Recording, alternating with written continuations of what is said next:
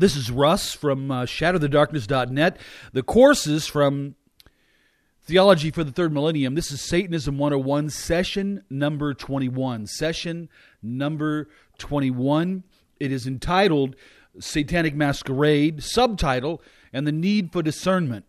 Now, just thinking about Satanic Masquerade is going to lead to that sense of need uh, for discernment.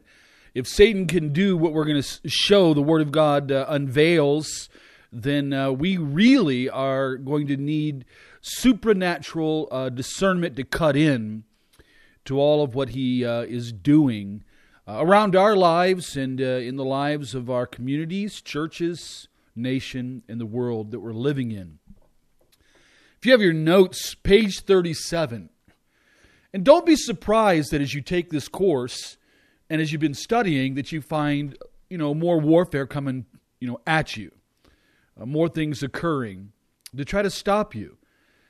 I am absolutely convinced Satan doesn't want you to know his methods and what he does and how he works against you. He doesn't want you to know these things, let alone know the fact that you have spiritual authority, that you can be living in the manifest power, the mighty strength and power of God when you have the armor of God on. So Satan doesn't want you to know what God has for you, and he surely doesn't want you to know what he's doing. Like a snake slithering in the grass, uh, well, actually, far, far, far more than that. We have the presence of Satan, his uh, tactics, the methodology, the strategy, and what he's been doing. I mean, just in Genesis chapter 3 alone, he lied, he knew how to create doubt. In other words, to dislodge trust. He knew how to speak to try and attempt to mar the character of God.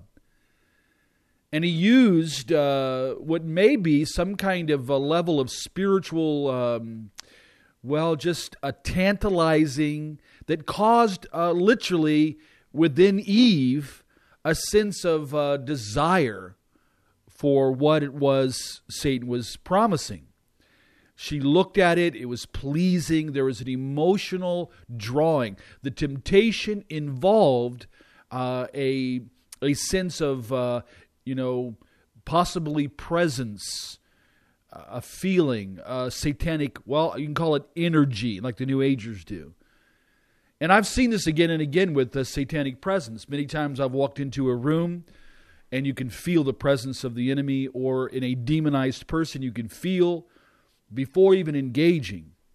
Now, when I was taken to Salem, Massachusetts, and uh, was taken there to look and, and, and see a number of places, certain places you can feel it in the air, you can sense.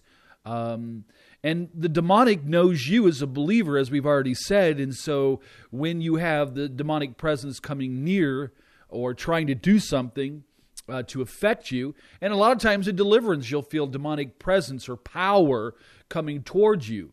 Uh, to thrust in some involuntary feelings, thoughts, fear.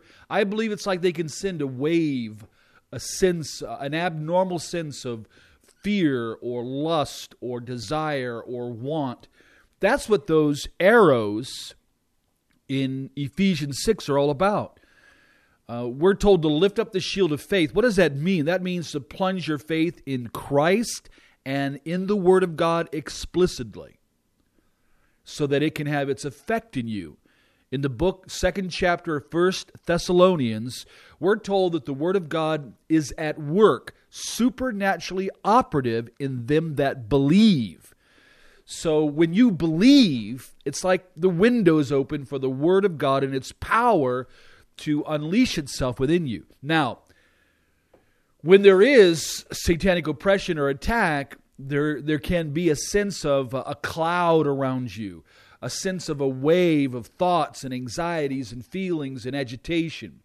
Paul felt this in the book of Acts when he dealt with the girl that was predicting the future. She was literally being uh, spiritually prostituted out by the people, and he was agitated. There was an agitation. I know exactly what that is the sense of agitation when the presence of the demonic is manifest and somewhat coming uh, towards you. It is unholy. Uh, it is uh, the opposite of the work of the Holy Spirit, the feeling and presence. You're dealing with the enemy of God. You're dealing with the enemy of your soul, your life. You're dealing with sheer ancient hatred and um, and uh, a force that seeks uh, your demise. So when we talk about satanic masquerade, whether we're dealing with satanic dabblers, psycho Satanists, uh, satanic elitists, traditional Satanists, popular Satanists, whatever, whatever ones you want to talk about, you're going to find that masquerade is involved. And the masquerade includes Satan masquerading them. If they think that they have gotten powers, if they think that they have uh, been given the secrets of Satan, they, they don't realize that Satan has led them out by the nose into a field where he has shown them mirage, he has shown them lies. That's all he ever does. We see it as he seeks to bring seduction to uh, uh, Eve herself. We see it when he confronts Jesus in Matthew 4 and he shows him how did how did Satan do this? Listen. Check it out in Matthew 4. How did Satan show Jesus all the kingdoms of the world? Some kind of vision, spiritual vision? What, what, what, was, what was included there? And that he said that he would give it all to Jesus if Jesus would bow down. Now, obviously, Jesus is coming to be the King of Kings, Lord of Lords, and to rule all the nations, prophesied in Psalm 2, 3,000 years ago, let alone all through the Old and into the book of Revelation. Well, the masquerade, the disguising, and the transforming of himself is what he is all about. He cannot speak the truth, cannot, cannot. It's not in him. His nature, genetically, spiritually, uh, whatever you want to call it, is utterly, totally changed. Jesus said that there is no truth in him. Nothing of what God created, nothing of the truth dwells within him. So when he speaks, Jesus said he speaks his native language, lies. That's all he can do. He cannot, and this is very important for you and I, no matter what he does, he only speaks the lies. That's his nature. He never tells his people the truth, whether it's in satanic meetings, uh, voice to skull in the sense of Satan speaking into heads. The demons are the same, their nature is the same.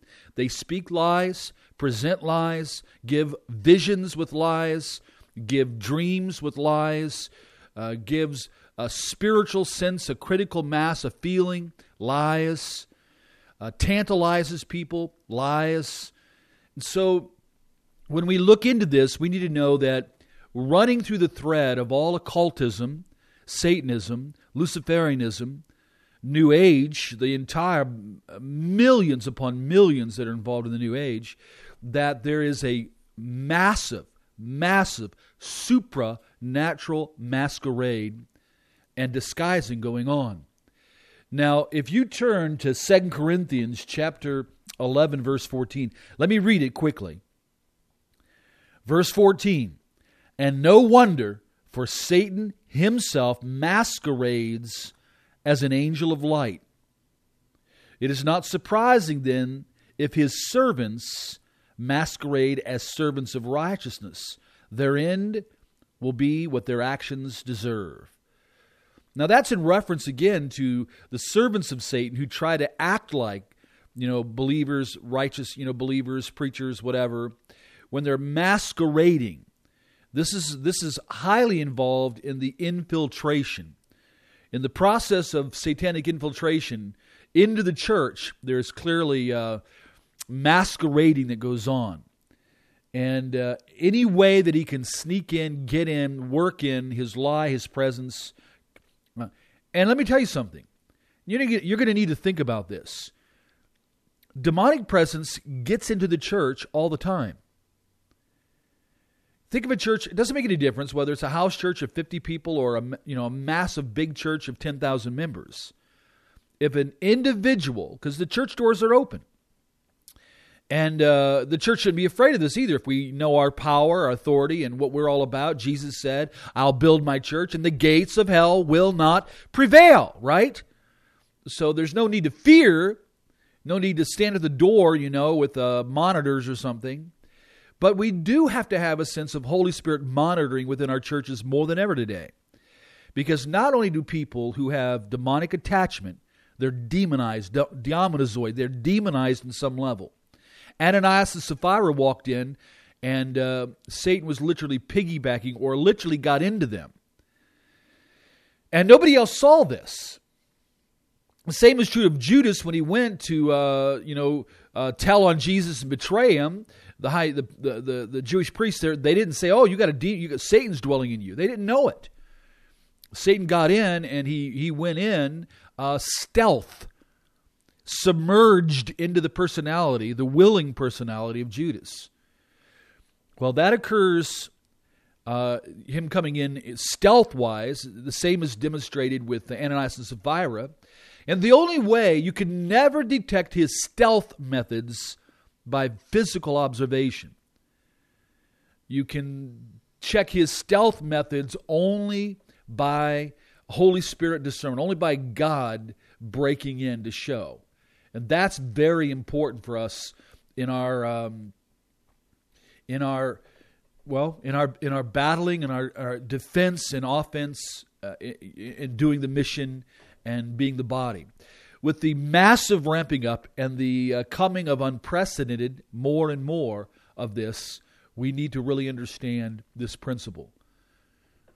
No matter who you're dealing with, if you get involved in evangelism like we do in Shatter, the whole point is taking the gospel to those in the New Age, Satanism, pagan, you know, just whatever, you know, deeply entrenched in supernatural doctrines, do, demonic doctrines, and uh, powers, and so forth.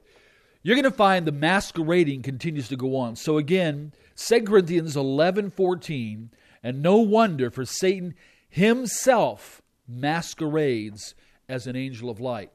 Now, that's a great revelation for us, and we need to look into that.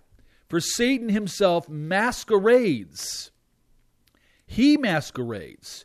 This means he has the ability to transform himself, to change himself.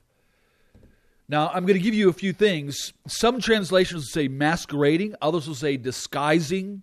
Uh, some will use the word that he transforms himself. Transforms himself. Uh, the word is metaskemizo. And this is an incredible word. Uh, uh, is literally, metaskemadzo is literally, uh, it means to transfigure yourself for the purpose of a disguise. Uh, the simplicity would be somebody with a mask, somebody that had, uh, you know, cosmetic surgery to completely alter who they, what they look like. So think in terms of a mask. Somebody showed up at your door, knocking the door. They got a hood on, a mask on, uh, with a smiley face. Now, you're not going to want to let them in. People can disguise themselves. Uh, there was a movie out that my daughter wanted to go to, The Master of Disguise. Um, and it was pretty hilarious movie about an individual that was a uh, you know a master of disguise and would change uh, what he looks like going all kinds of places uh, pretty pretty funny but this is not this is not when we deal with this particular um, biblical word we're dealing with the ability to for for a well to change the figure of or to transform. Those are some of the definitions. And when you get these definitions, this is amazing. It's absolutely amazing when you think in terms of Satan can masquerade himself and make himself like an angel of light. He can make himself appear as the sweetest, um, righteous, uh, God oriented, uh, supernatural, intelligent being. This word is a word that the ufology, the entire community needs to understand when it comes to the so called issue of aliens and abductions and what's going on there. The United States government and other military governments that have bought into uh, occult practices, including NASA, as Richard Hoagland has uh, outlined in his new book, Dark Mission. There's a lot of masquerading. Aleister Crowley, John Dee, you look into all the um, all of the occultists, you're going to find masquerading, disguising, transforming. What those occultists, the elitists, I mean the deep-oriented, Lucif- real Luciferian elitists, no matter how close they think they are to Satan, no matter how much they feel Satan has manifested himself, given them powers, shown them things, given them visions and dreams and supernatural experiences, no matter what has occurred, they have never, ever been given the truth by him. He cannot do it. And that's something you can deal when you're dealing with any Satanist or richly abused person with subpersonalities that are, that are Luciferian loyal. They have never been told the truth. They Satan in that whole realm cannot do it. The only reason Satan would use a scripture verse is to twist it. He will never put it in its right context and bring it out in its right meaning. He would only use, and this is what we see in all of occultism, all kinds of cults in the occult when they use scripture. It's always done to twist it, to turn its meaning around, and use it for a lie, and use it for deception, and use it for masquerading. So if you understand that he has the physics, the supranatural power, the physics to change himself, to and when he changes himself, it's to masquerade what he really is, to disguise what he really is, to transform himself in such a way to make himself look like. It's like morphing, the ability. This is true among the demonic realm. And we've seen it again and again and again when demons, well, we've even had demons speak out of the mouths of people and say, I am Jesus. I am Jesus. Trying to, like he's gonna, like they're gonna fake us out that they're really Jesus. They're not. And uh, they lie constantly. So the authority, spiritual discernment, and being strong in your command of demonic presence is absolutely essential. So if you understand this, you understand the whole world of occultism. You're, you're going to understand Revelation 12 when it talks about the ancient dragon, the serpent called the devil, Satan, um, how he leads the whole world astray. How does he do this? It's by, listen, You've got to hear this. It's by supranatural powers. That's what's outlined and revealed in 1st or 2nd Thessalonians 2. You've got to understand that Jesus knew that Satan had power. Satan showed him all the kingdoms of the world, or a, at least a mirage or a, a vision or something, to try to get him to bow down and worship. This was a this is an example, a revelation, biblical revelation of his supernatural power. He can give visions and dreams and appearances and sightings and and feelings and thoughts and uh, communications and all kinds of things. Uh, one of the great books out there, I think, is entitled. You can get on the for a few bucks now. The Dark Side of the Supernatural. It's a great book to give as an introduction to anybody that's involved with supernatural things. Young believers need to have that book too, but it's called The Dark Side of the Supernatural. And I am I am uh, I am convinced that one of the first things Jesus in dealing with the end of days in Matthew 24, the first thing and the majority of what he had to talk about was he was telling them forthrightly, let referring to the last days, let no one deceive you. So there is a complete awareness of Jesus on the depth, the extent of the fallen cherub, and his ability to masquerade, to by supernatural physics, change himself, and uh, and uh, appear and present himself as an angel of light to make himself look like the good guy. And again, without spirit, the Holy Spirit discernment, without God, you know, granting that, that's why so many millions will be, you know, sucked in.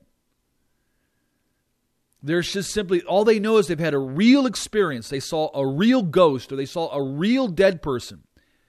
It was demonic presence they saw. They just can't discern the difference. I am absolutely convinced that the demonic realm can show up and uh, morph or transform or masquerade or disguise themselves as dead relatives, as, quote, a ghost, as human spirits hanging around looking, you know, at things.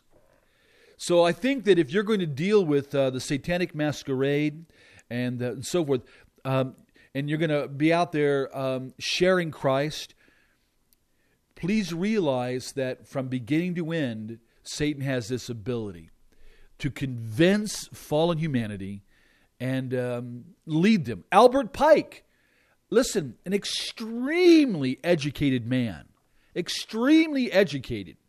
But if you read Dogmas and Moral, or part of it anyway, you'll find out that he's convinced that Lucifer is the light bearer, he's the good guy. If you read The Devil's Bible by Father Meridon from the Cathedral of the Black Goat, you're going to find out that he teaches the same thing. You're going to find this in, in old Gnosticism. You're going to find this uh, in the New Age movement, David Spangler, and all the rest, where the angel of light has been presented to them. Uh, spirituality of light has been presented to them.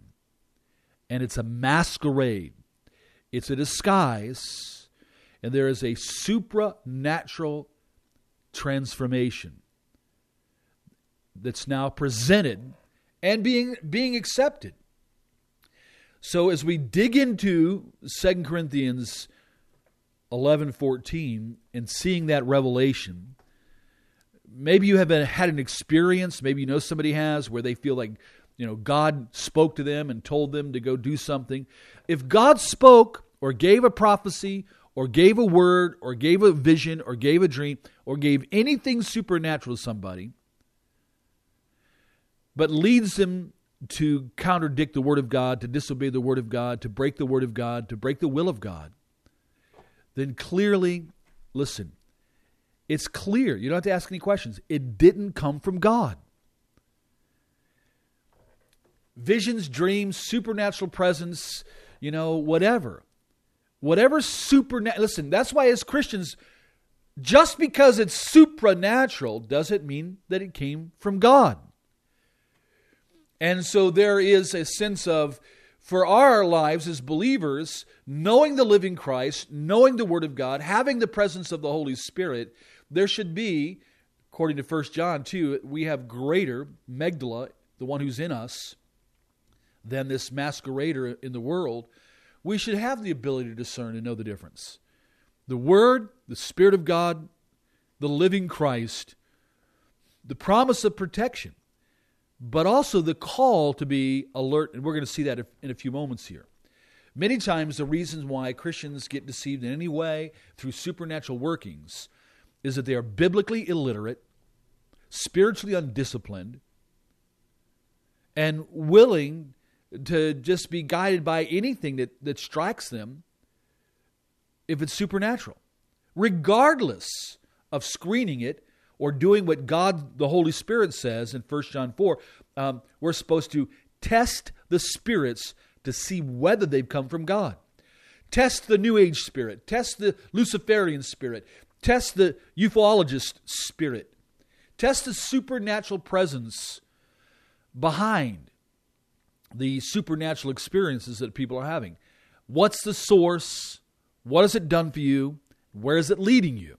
If it comes from God the Holy Spirit, the source is God. The impact is, uh, you know, leading a lost person to Christ or a, a believer to deeper walk with Christ. And uh, the outcome is our walk in our fellowship and our enjoyment of knowing uh, Christ better and better. And I think Ephesians chapter 1 will speak to that. Now, the core issue also, and I've already mentioned point one Satan himself has supernatural powers, masquerading, discerning, disguising, transforming, changing the figure of himself, and presenting. He's a presenter, he's a poser.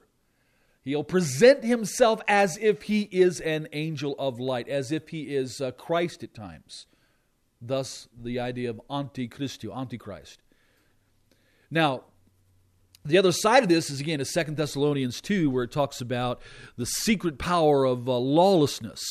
There is actually a dunamis. A, it, we're told that we receive the dunamis, the power of the Holy Spirit. The Word of God is dunamis. Salvation, the experience, dunamis. It's the expressed, felt, active uh, uh, power, supernatural power that affects you as a believer. Well, that word is used on the other side the power of Satan, his working. But it's also um, connected to the idea in Second Thessalonians 2, it's connected to the idea of um, uh, supernatural secrecy. Uh, that's the word hidden. Occult uh, is a hidden. The concept that it's, uh, again, stealth. That Satan's presence, he needs to do everything he can to stay stealth, not to be seen or not to be seen for what he really is. And that's important. And so I want you to understand the words that you read throughout uh, the New Testament about deception and seduction. Matthew 24, you know, let no one deceive you. We read the same principles in first in uh, First John chapter 2 about what is counterfeit and not being led astray. In the book of First John, the Spirit of God says, I write these things to you because of those who are trying to lead you astray. Demonized individuals, influenced individuals that have demonic doctrines are spiritually propelled, supernaturally propelled to present their supernatural system of spirituality and convince you. They're there to convince you. The Spirit of God writes to us about that so that we will not be led astray. And in Second Thessalonians chapter 2, God literally is bringing a rebuke to that community of believers in Christ because they allowed it. They became unsettled. They became uh, discombobbled, if you want to use that word, um, because uh, they allowed themselves by false, counterfeit, supernatural prophecies and other things uh, to be misled about the second coming in the sequence. And the writer, by the Spirit of God, the Word of God, has to tell them, let again, don't let anybody deceive you. That day will not come until the great revolt, revolt or rebellion occurs and the apocalypse of Antichrist occurs first. So we're told again and again and again, uh, even First Peter chapter five verse seven eight, you know, we're to be self-controlled and alert, uh, because the devil is prowling. And uh, so, this masquerading, this appearance of an angel of light, that's why I'm telling you right now the Antichrist is going to look like the sweetest, nicest, wisest, most spiritually advanced being ever in history. He's going to look very well. It's going to be very hard for people to say he's evil when he looks like he's not. But the words that we need to really understand deception, seduction, subterfuge, this is the work of demonic presence. This is the work that, you know, Satan, you know, the demonic brings to us individually in, our, in attacks to get us off base. This is the work of the uh, devil as a whole. This is the work that goes on. I believe with military systems, scientists, with leaders, even government officials, and it, this is what goes on in all secret societies a masquerading, a disguising to present itself as the good guy, the angel of light, that has supernatural power behind that disguising. The goal of it, dece- deception, seduction, subterfuge. And uh, ultimately, I mean, that's for those who've bought into it and believe the systems and they get into it I don't care how deep, the deepest Luciferian is utterly deceived, utterly seduced, tantalized by elitist promises, power, money, fame, sex, whatever it may be. That's what's if you again check into Bohemian Grove, that's what's been going on there for years. So, those are words that we need to understand are core issues. It began that way in the fall of the human race. We were fooled on the one hand, but on the other hand, we were given the Word of God and what to hold true a choice between God and His Word and between a want to be God and His Word that came with supernatural power, presence, energy, deception, seduction, subterfuge. And we chose. We chose the wrong thing. And there's always a price to pay. As we've said many times, the source of this comes from a book called Hitler in the New Age. Bob Rosio is the author. That deception always leads to destruction. Always. So let's go to point three on that page 37 in your notes, and we'll take a look at God sees into the darkness. Now, this is very important for us to understand this. When I say that God, don't think that all of a sudden the darkness and hell and all the dark things that are going on, all the evil things that are going on, that God, oh man, God won't even look into it. He won't look upon it, things like that. Um, oh, he doesn't look upon sin. No, he sees and knows all the sin issues. He won't uh, fellowship with it. Sin cuts us off from God, obviously. But I want to read you something that by the Spirit of God, and led by the Spirit of God, Daniel, the prophet, in the book of Daniel, writes words. Now remember that God gave this pagan, demon worshiping king, invaded his mind and night with, with, uh, with dreams and visions. And nobody, no sorcerer, no enchanter, nobody could interpret it or tell him until God gave it to Daniel through an evening of prayer after it was given, after everything, you know, he's told, the king told is told, and all the people are saved.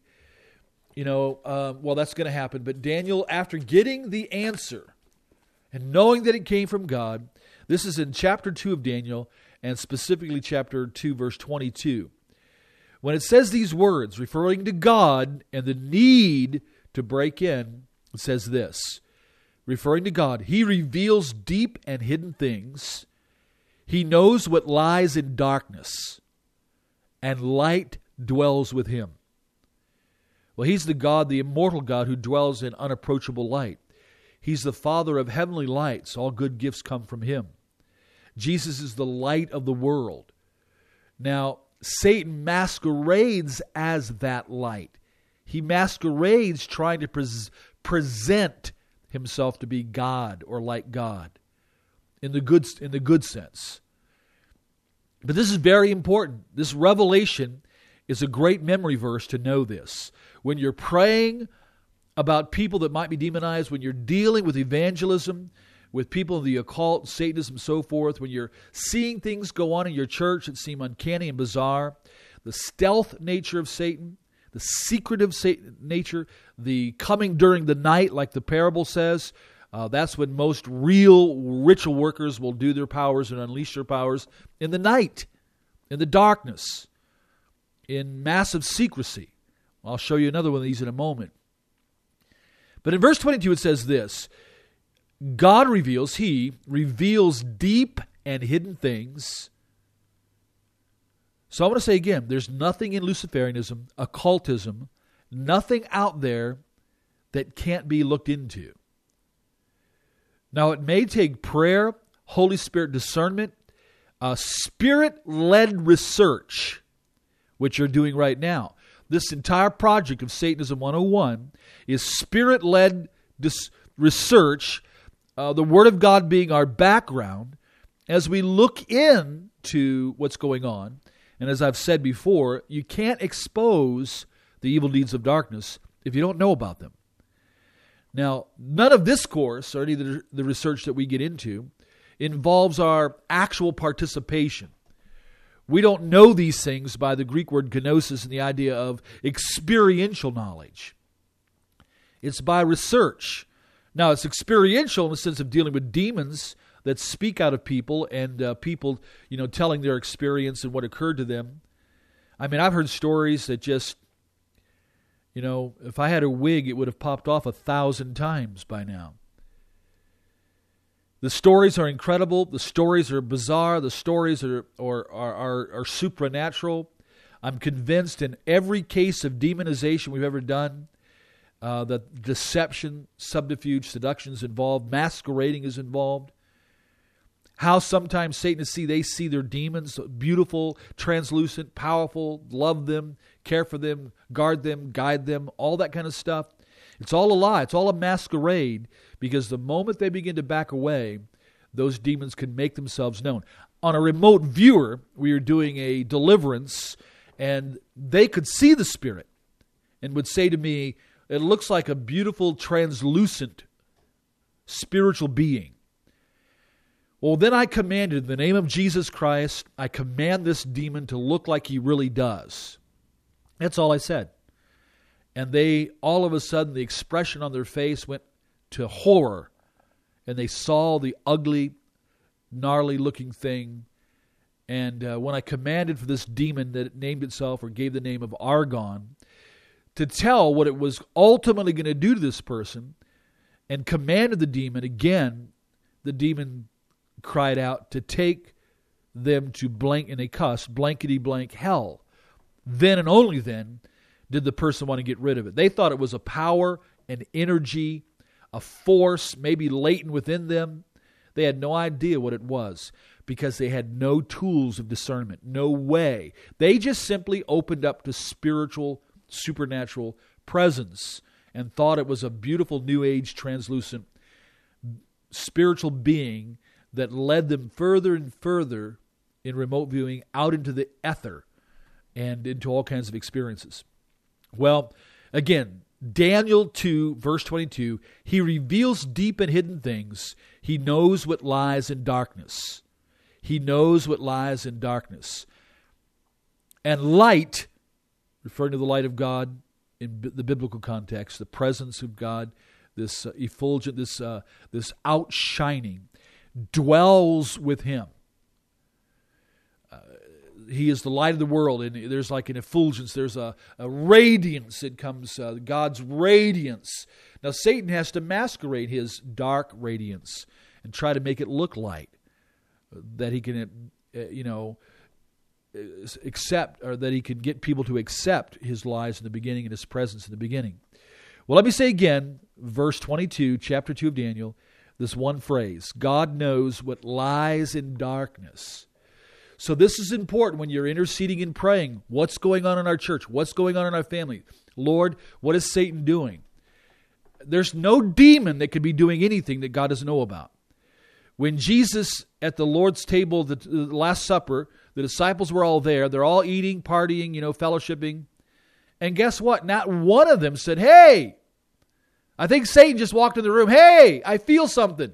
Hey, I hear something. None of them. But Jesus all of a sudden looked at them. They were totally unaware. There was no alert, nothing. They didn't sense nothing. And Jesus said, Simon, Simon, Satan has asked to sift. Now, when he said you, it's the Greek plural, meaning all of you disciples. He has asked to sift all of you guys, to beat up and destroy all of you guys. But I've prayed for all of you guys, you, uh, that your faith would not fail. Now, notice this Jesus said, Satan has asked to tear you guys up. Jesus knew that. That's why I'm going to say again, being omniscient, omnipow, you know, omnipotence, um, and omnipresent, there's nothing a demon could do, nothing. He knows what lies in darkness. Now, again, if you want to go back and study Ezekiel chapter 8, go back and study Ezekiel chapter 8, and you're going to find out that right there in the center, right in the temple, uh, well, you can find that in, in uh, 2 uh, Kings 21 22, that right in the temple, even, uh, satanic infiltration occurred. Symbols even were put on the door.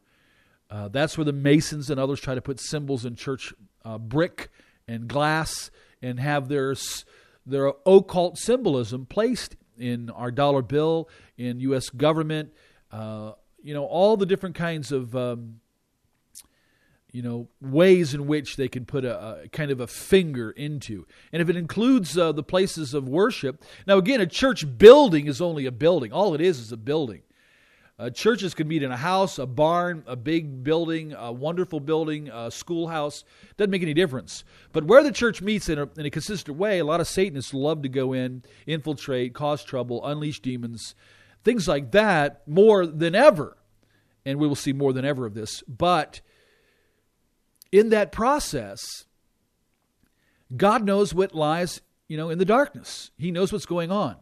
So it's very important for us to realize, and let me give you another verse too. This is Hebrews chapter 4, verse 13, uh, where it says that, um, that nothing in all creation is hidden from God's sight. Everything is uncovered and laid bare before the eyes of Him to whom we must give account.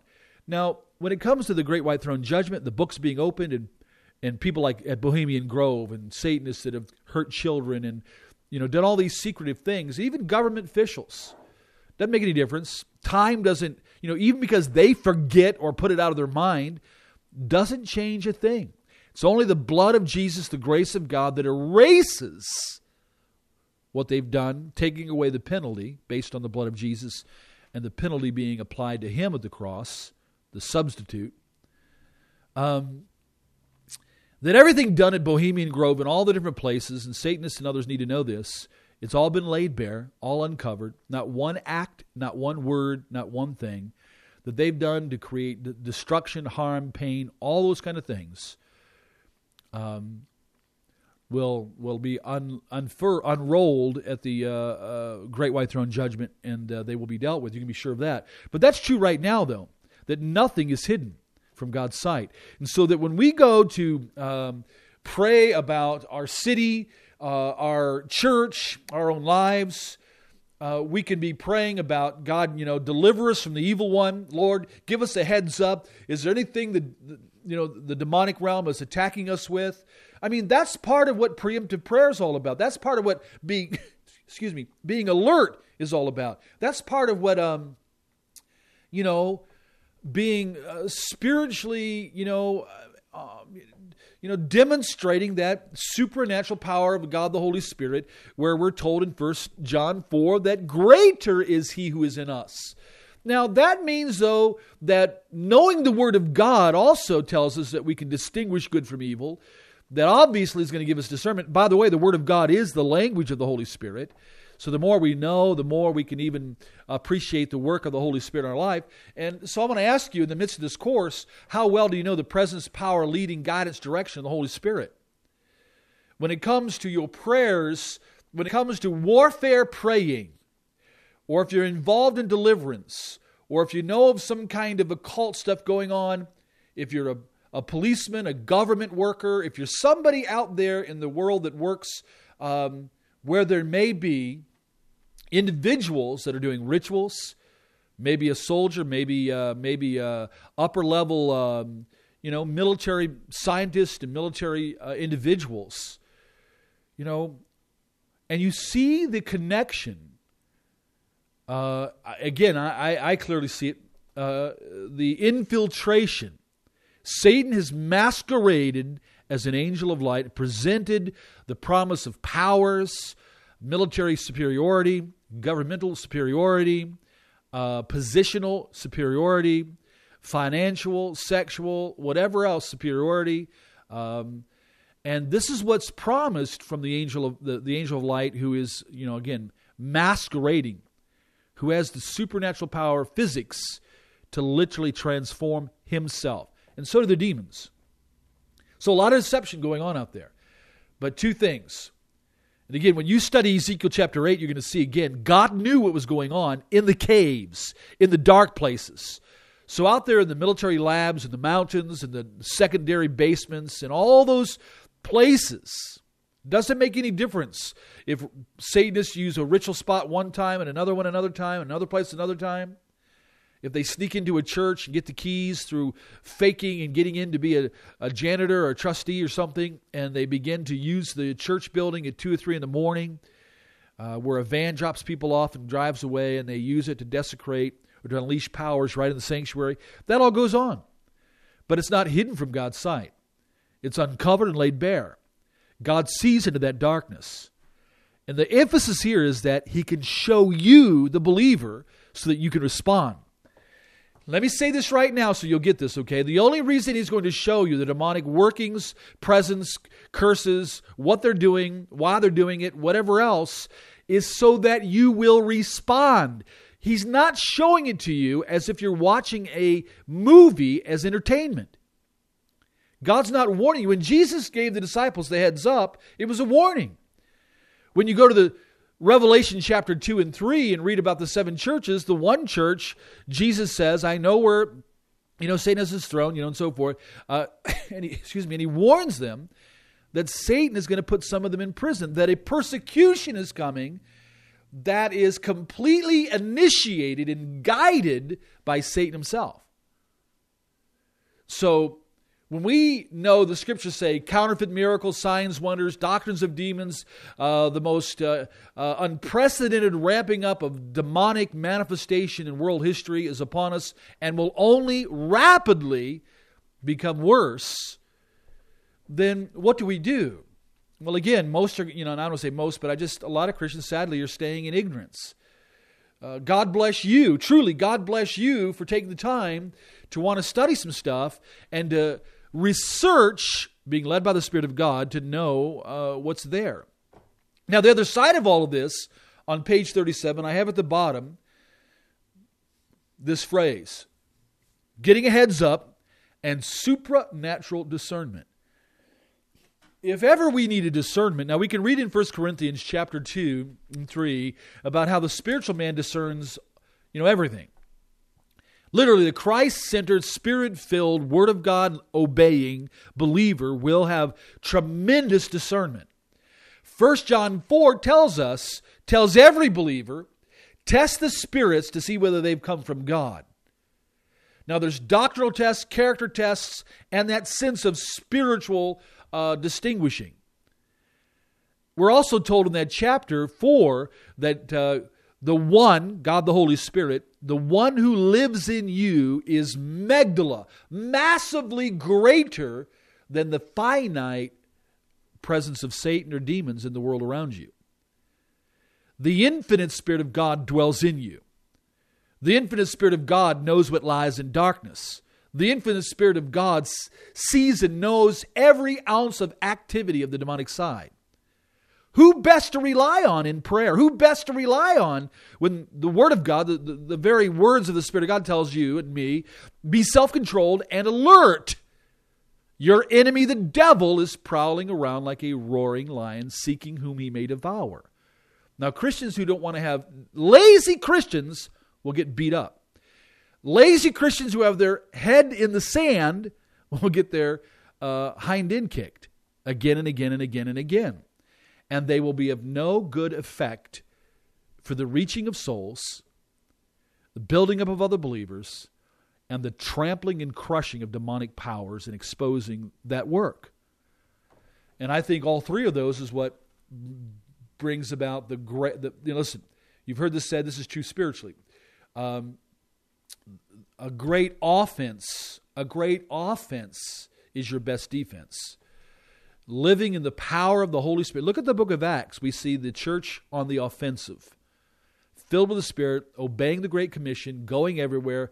Acts 5.42, never stopping, spirit-filled, leading, so forth. And so, they, you know, though they had times of persecution or battle or whatever, they, as long as they stayed obedient, they never stopped producing fruit, uh, advancing the kingdom, seeing satanic uh, presence and, and lies and possession uh, of people exposed, kicked out, crushed, and uh, Jesus glorified, and supernatural works of God uh, displayed um, on their behalf. And the Lord, you know, again, the Lord Jesus being uh, with them in an evidential, manifest sense.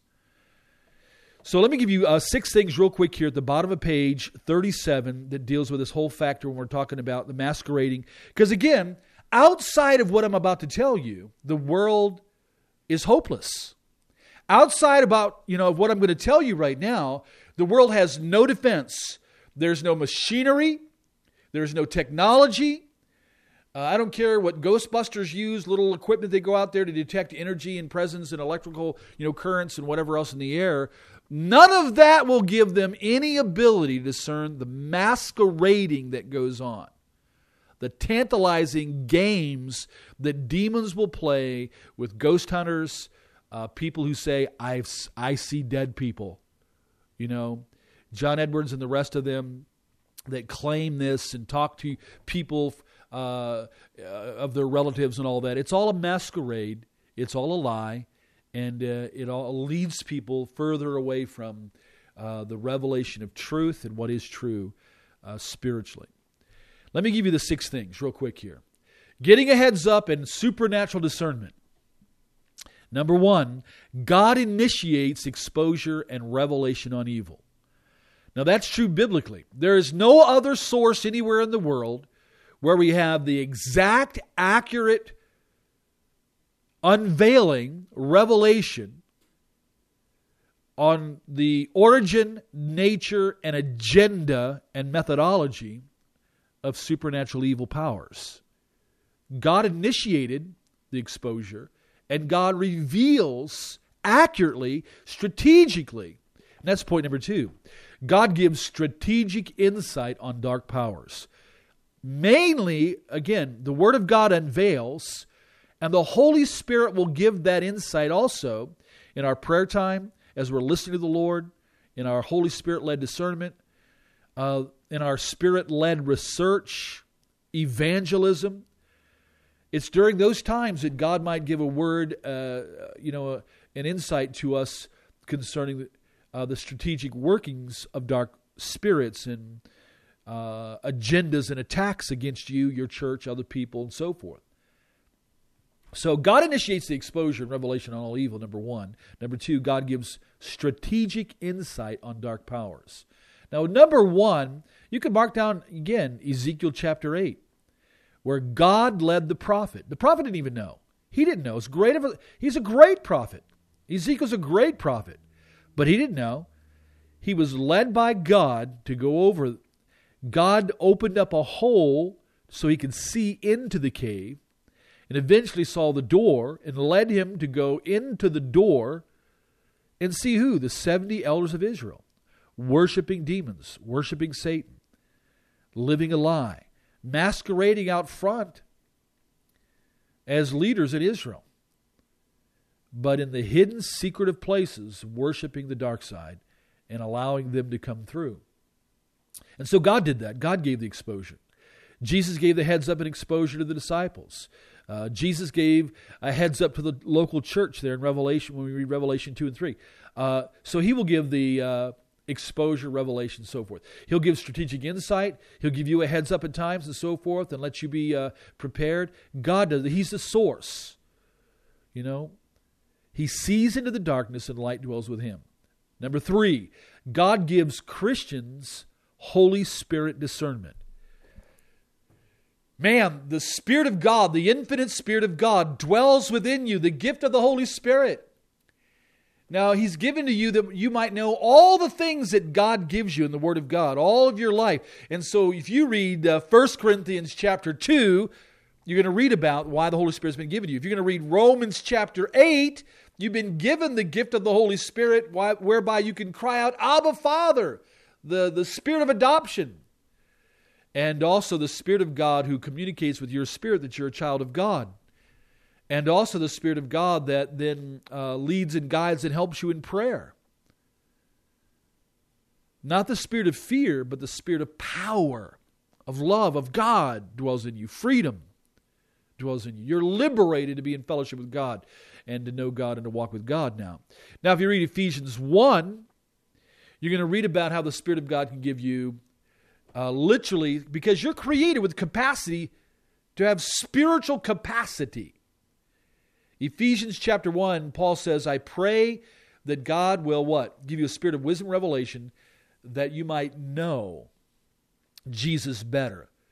That the eyes of your heart would be enlightened ultimately so you can know what? You can know the inheritance, the incredible depth of what God has given you in Christ, that you can know the incomparably great power of God the Holy Spirit dwelling in you, that same power dwelling in you was exerted was exerted in raising Jesus from the dead. That's who's dwelling in you. The same power that raised the Son of God from the dead dwells in you. The Spirit of truth, who'll be in you forever, the Spirit of comfort, the Spirit of counsel, the Spirit of wisdom, the Spirit of knowledge, the Spirit of God. This is the Spirit of Christ that led the prophets of old to search, research intently the Word of God the prophecies about the first coming of Christ. Now you're doing it about the second coming. And you should be experiencing, as a believer in Christ, the work of the Spirit of Christ guiding you in researching the Word of God and searching and learning and, and growing. Read that in, uh, again, 1 Peter chapter 1, verse 10. So you got the Holy Spirit of God dwelling within you to give you discernment. And again, realize uh, demon spirits are finite. God, the Holy Spirit, is infinite and eternal. Demon spirits know only what they know. Though they are beyond humankind, there's no comparison between the highest demon or Satan himself uh, and the Holy Spirit, God the Holy Spirit. Point four God the Holy Spirit gives the gift of spiritual discernment. Now, if you read in 1 Corinthians 12, you're going to read about the gift of distinguishing spirits. It's kind of like, again, every believer has God the Holy Spirit, and if you're walking in obedience and you're pray, in prayer, and even when you feel something and sense something, you say, Lord, what's going on? Or what's going on in my church? Show me, give me a heads up. Show You know, the Spirit of God can bring you uh, and guide you into, into seeing what's really going on and uh, show you what, what Satan may be doing and uh, and you're to respond to that through faith and through obedience to the Lord and unleashing authority of Christ and and do what God you know wants you to do too. But there's also the gift of the whole uh, of of a charismatic gift of uh, of discernment. People call it discernment. Literally means the idea of distinguishing between spirits.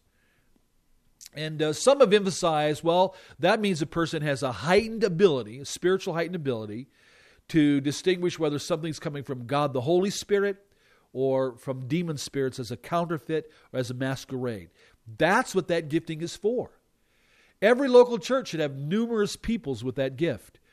And let me tell you something. If you read 1 Corinthians 12, 13, 14, you'll see again the, the potential misuse of spiritual gifts by fleshly, non obedient Christians You'll see the emphasis of proper use of all giftings and workings and so forth. And you'll also see that we can eagerly desire giftings and say, God, and I do, I pray for this because I know what hour it is. It's the final hour, it's the last hour. 1 John chapter 2. So I pray that God will give you and every researcher, may God give you the charismatic gifting of distinguishing between spirits, discernment of spirits so that you can tell quickly and sometimes instantly hey, this is a demonic presence.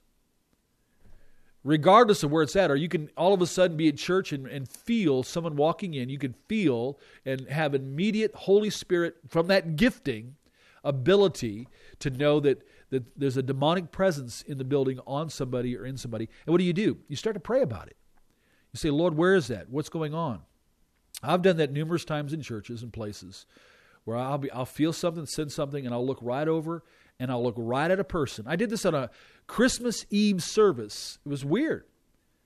Uh, just about a year ago, and I went to this Christmas Eve service, this little church, and um, it was really fine. Everything was good. Everything w- went on, but I got a sense of something, a scent spiritually, I guess, and I'm like, Lord, where's that come from? There's somebody here. And actually, I was like, there's definitely a multiple, or some, there's somebody in here that has a demonic, you know, there's something secretive going on. So I looked over and I looked at this individual, and then they looked right at me, and there was no question. I knew, and they knew that I knew. And they did everything to avoid me and book out of there and get out of there. I do that when I go to churches and visit places, whatever. I'm praying, Lord, reveal wherever there's any demonic spirits. Because again, people that are you know just coming to church, they can have they can you know they can have an attachment. They can be a demonized person can walk into a church building, and you better believe that infiltrators do it purposely to bring corruption to the body. They did it to Israel.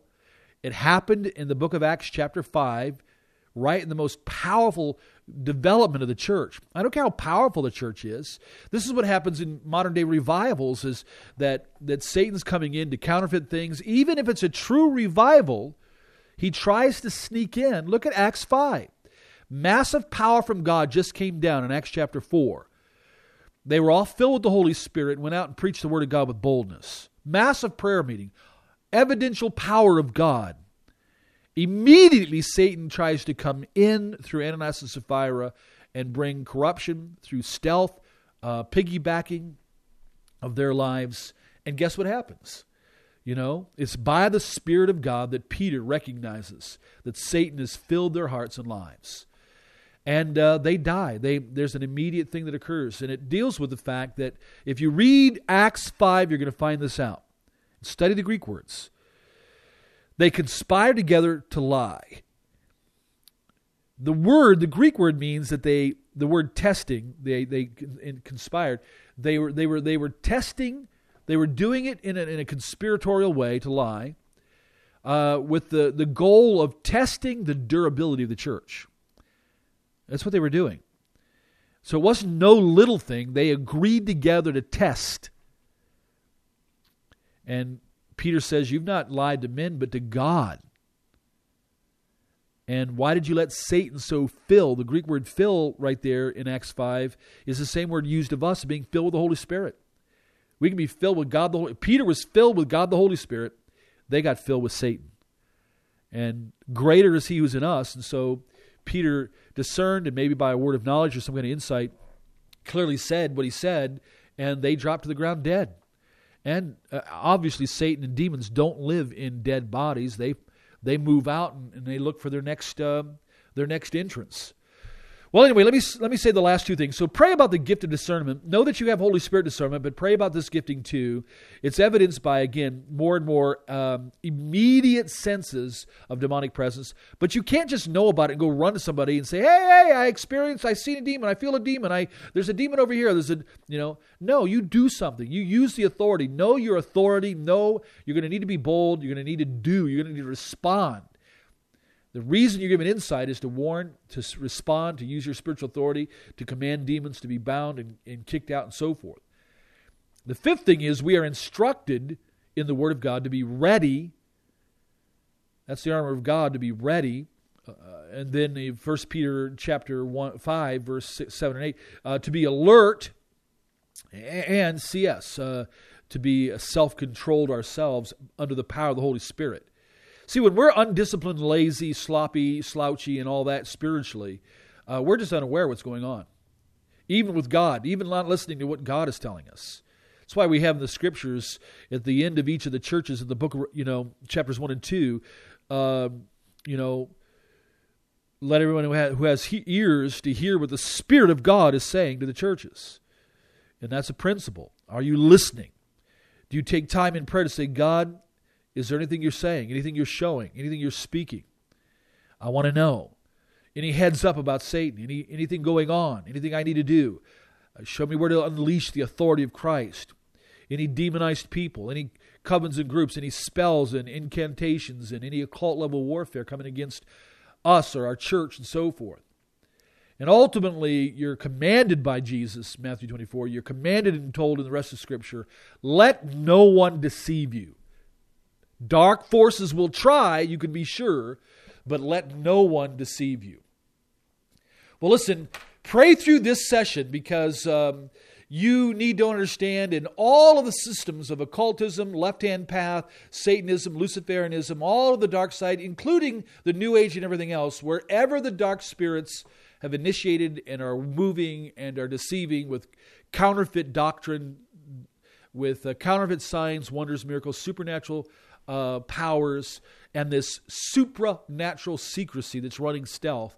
The only way to cut into it The only way to see and know, the only way to attack it and bring a trampling to it, the Word of God, you know, tells us by God the Holy Spirit. And you can even ask the Lord to bring you insight, to give you the heads up, like God did with Ezekiel, and to show you everything. And uh, that's what, if you're a researcher into this stuff, please understand something. You're not there to research it just to report on it with no context of mission. You got to be carrying out the mission of Christ, winning souls, building up other brothers and sisters in Christ, and crushing demonic presence and power. You need to do all three.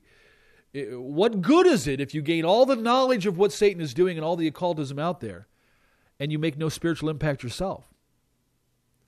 I will leave you with that consideration.